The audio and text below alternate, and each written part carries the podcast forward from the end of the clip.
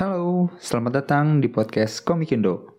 Di bulan yang identik dengan Halloween ini, gue pengen coba nge-review komik dengan genre yang bisa dibilang salah satu dari dua atau tiga genre kesukaan gue lah. Ya, genre horror. Dan tentu aja, komik yang mau gue bahas kali ini lagi-lagi adalah komik yang sempat menarik perhatian gue di beberapa tahun belakangan lah. Komik yang akan gue bawakan kali ini berjudul Anainai dan Dunia Rahasia karya Olvianda Ariesta.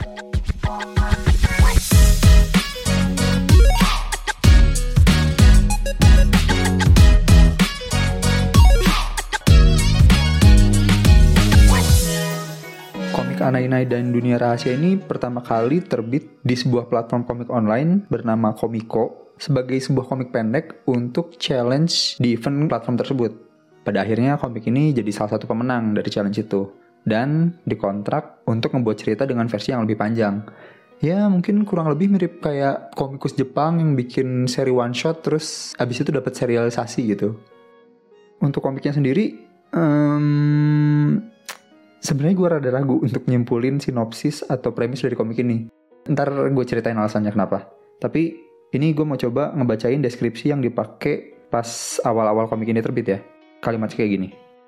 Komik ini menceritakan Kisah tentang Lala, gadis kecil yang terjebak di tempat misterius, berusaha mencari jalan keluar dengan petunjuk dari sesosok boneka. Gitu kurang lebih deskripsi dari platformnya soal komik ini. Yang mana emang kayak gitu sih awal cerita komik ini dimulai. Padahal tinggal dibacain aja ya, tapi kok gue ribet amat dah. ya komik ini pakai dua setting yang berbeda ya dalam penceritaannya. Yang pertama, dunia tempat Lala terjebak, yaitu dunia rahasia, dan satunya lagi dunia tempat Lala berasal, di mana Lala dilaporkan menghilang. Ya, hal ini ngebuat orang-orang terdekat Lala dan pihak-pihak berwenang berusaha mecahin misteri penculikan yang terjadi di desa mereka. Ya, gue pertama kali baca komik ini bukan karena deskripsi cerita, bukan karena cover, tapi karena nama Olvianda Ariesta. Gue pertama kali tahu karya beliau tuh pas pertama kali gue baca komik pendek beliau yang dapat awards di Siren Manga Audition. Nah dari situ gue sempat baca juga beberapa komik-komik pendek beliau yang ada di webtoon, di sosial media dan yang cetak juga ada kalau nggak salah yang bentuknya setengah komik tuh dark matte ya dulu. Dan beliau juga ilustrator yang keren banget dan mungkin ini biasanya gue aja kali ya. Pertama kali gue lihat ilustrasi-ilustrasi beliau tuh sebatas suka aja karena bagus. Tapi nggak tahu kenapa pas dapet info beliau ini punya background seni murni, gue tiba-tiba ngeliat artwork beliau tuh dari perspektif yang beda gitu. Gue ngerasa tiap ilustrasinya tuh punya maksud yang mau disampaikan gitu. Ya mungkin ini lebaynya gue aja ya, tapi gue ngerasa tiap gestur, ekspresi atau warna yang beliau pakai tuh punya tujuan tertentu gitu. Kayak tone warna yang dipakai di komik Anaina ini aja. Ya sebenarnya gue sempat lihat juga beberapa komik beliau yang pakai tone warna kayak gini, tapi tone warna vintage yang dia pakai tuh bisa ngasih kesan hangat di satu waktu ya pas di awal-awal itu tapi begitu tone warnanya di switch dikit langsung bisa ngasih kesan misteri dan creepy gitu. Ini gue ngomong ngalor ngidul dari tadi tuh sebenarnya gue sambil mikir gue mau ngebahas komik ini sampai sejauh apa ya? Banyak banget soalnya yang mau gue bahas tapi gue kalau ngebahas semua takutnya jadi spoiler. Duh eh gimana kalau ntar yang bagian detailnya atau yang ada spoilernya gue masukin side notes saja jadi kalau misalnya nggak mau dapet spoiler lu skip aja bagian side notesnya. Ya gitu aja kali ya. Ya ya udah. Oke baiklah. Lanjut. Oke mungkin pertama gue mau mulai dari world buildingnya dulu kali ya. Karena menurut gue mungkin ini yang ngebuat gue mikir this is a worthy horror mystery story gitu dan yang ngebuat gue berpikir kayak gitu adalah karena gue rasa dia punya aturan yang kurang lebih konsisten untuk komik ini. Soalnya kadang yang bikin gue kesel, eh, nggak kesel sih, apa ya, uh, kurang nyaman dengan cerita horror atau misteri adalah di beberapa cerita tuh kadang mereka nggak punya aturan yang jelas gitu. Ya misal di satu waktu ada si hantu bisa ngebuat orang terpental sampai meninggal gitu dengan mudah tapi di sisi lain, si hantu kayaknya berusaha amat sangat keras gitu. Cuma sekedar biar si karakter utamanya buat kepleset doang gitu misal. Nah, menurut gue di komik Anaina ini ada aturannya gitu ya. Walaupun nggak begitu gamblang juga sih dikasih tahu ke pembaca. Tapi si makhluk yang bukan manusia ini punya restriction-restrictionnya sendiri gitu. Terus untuk karakter, eh, jujur aja, buat gue untuk komik sepanjang 23 chapter, karakter di komik ini tuh kebanyakan. Karakter di sini maksud gue karakter yang bernama dan punya background ya. Ya ada sekitar sepuluhan lah kayaknya. Ya sebenarnya nggak apa-apa juga sih, toh karakter-karakter ini kepake juga di cerita gitu. Cuma buat gue jadinya karakter-karakter ini tuh kurang ke explore aja. Terus juga menurut gue mereka kurang dapat karakter development sih, ya kecuali untuk satu karakter. Tapi ya rata-rata uh, kurang dapet lah untuk versi karakter developmentnya. Terus buat ceritanya, menurut gue ini cerita yang tipenya alurnya di drive sama karakter gitu atau karakter driven lah. Cuma kayak yang gue bilang tadi, karena ini karakter driven dan karakternya menurut gue kurang dieksplor lebih dalam, jadi kayak ada beberapa bagian yang, uh sayang banget gitu.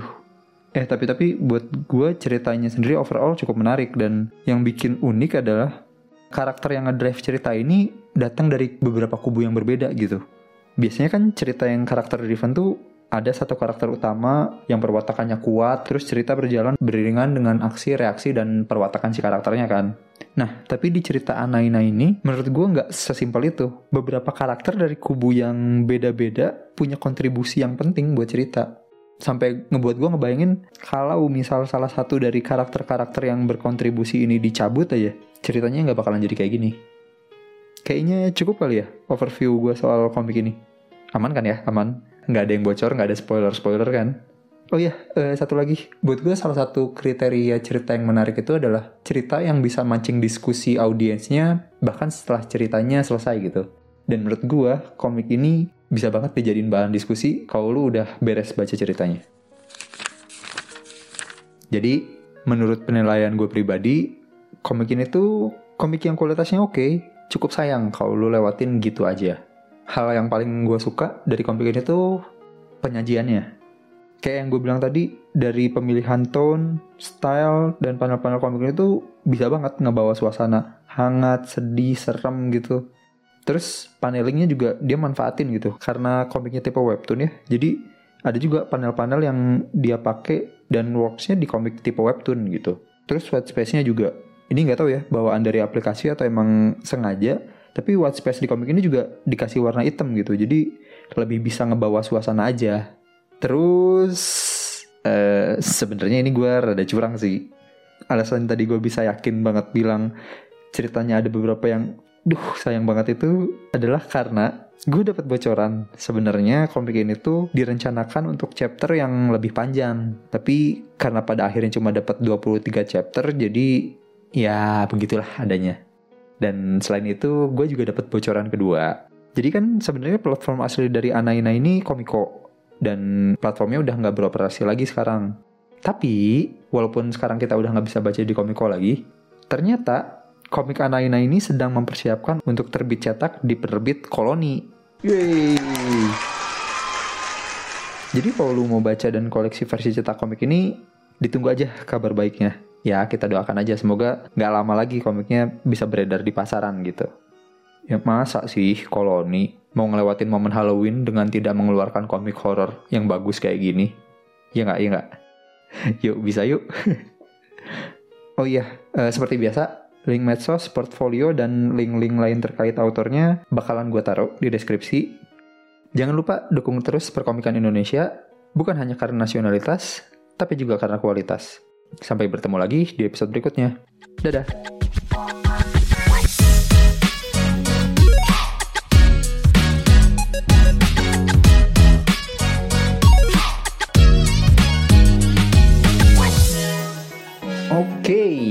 Saatnya side notes. Ini warning sekali lagi ya. Kalau lo belum baca komiknya dan ngerasa terganggu dengan spoiler, mending skip dulu aja deh bagian ini. Baik lagi aja ntar abis baca komiknya. Oke, okay, mungkin sesi spoiler ini bakalan gue mulai dari alasan gue tadi bilang rada sulit ngerangkum sinopsis dan premis komik ini. Gue ya, ngerasanya deskripsi yang dibacain tadi tuh kayaknya lebih cocok buat versi komik pendeknya deh. Soalnya untuk komik versi panjangnya, menurut gue ini ceritanya bukan lagi soal Lala aja, lebih ke orang-orang yang berada di dalam dunia rahasia ini, termasuk juga makhluk lain kayak Anainai dan sejenisnya. Terus juga selain sinopsis, gue rada sulit nebak karakter utamanya. Gue nggak tahu apakah ini yang dinamakan teknik menulis dengan false protagonis atau bukan. Tapi gue ngerasa protagonis utamanya bukan lagi Lala. Soalnya cerita tentang Lala hampir sepenuhnya berhenti setelah chapter 10. Bahkan untuk development karakter yang menurut gue paling kebentuk ya Heinz. Gimana dia awalnya sedih, kehilangan temennya, terus kena bully, sampai akhirnya dia bisa berdiri buat dirinya sendiri dan punya keberanian lebih buat beraksi di dunia rahasia. Terus soal karakter driven story yang gue bilang nyangkut ke beberapa pihak tadi, ini coba gue sebutin karakter-karakter yang menurut gue megang kunci jalan ceritanya gitu. Pertama sih monster hutan yang kerjanya nyulik anak-anak untuk saudara kembarnya Anainai. Kalau dia nggak nyulik anak pemberani kayak Lala, storynya nggak bakal dimulai kan.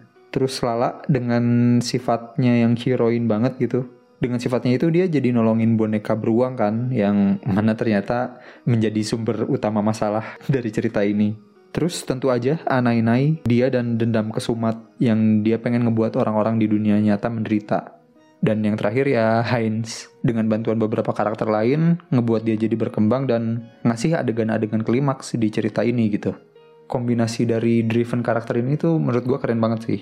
Terus ngomong-ngomong soal karakter, gue amat sangat penasaran dengan karakter si pembuat boneka.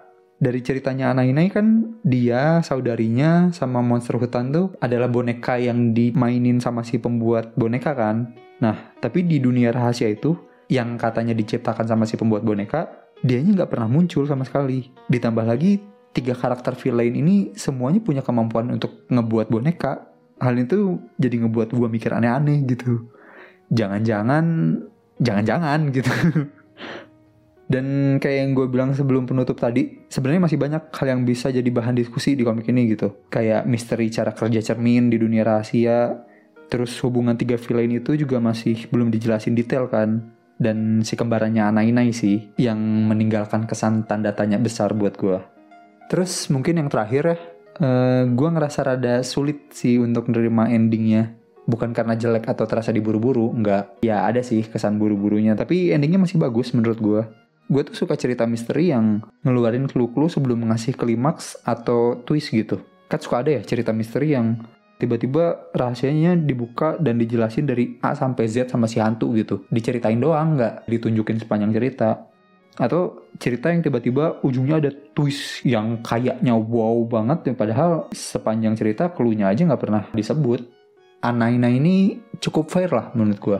Misterinya dibuka sedikit-sedikit seiring berjalannya cerita. Untuk twistnya pun dapat ya. Gue cukup kaget pas ternyata Hans tuh udah ngelompatin waktu juga. Dan itu tuh sebenarnya beberapa kali juga udah dimention di cerita. Cuma karena eksekusinya aja, jadi ngebuat gue rada terkecoh lah. Paling yang buat gue ngerasa tiba-tiba atau ujuk-ujuk ya, si kembarannya Anainai yang tiba-tiba nyerang dia. Tapi bukannya nggak pernah dimention sama sekali sih. Kan kita udah tahu ya si Anainai takut sama cermin dan itu ternyata karena ada kembarannya. Cuma yang belum ada tuh reasoningnya aja sih. Kenapanya. Tapi ya masih acceptable lah. Jadi bukan ini yang ngebuat gue rada berat nerima endingnya. Alasan gue rada berat sama endingnya tuh karena gue ngerasa sayang aja sama effort yang udah dilakuin sama Heinz. Dia udah berusaha ngelawan monster-monster, tapi pada akhirnya dia tetap nggak bisa nyelamatin Lala, masanya dia pun udah lewat, kota tempat tinggal dia juga udah jadi kayak kota mati.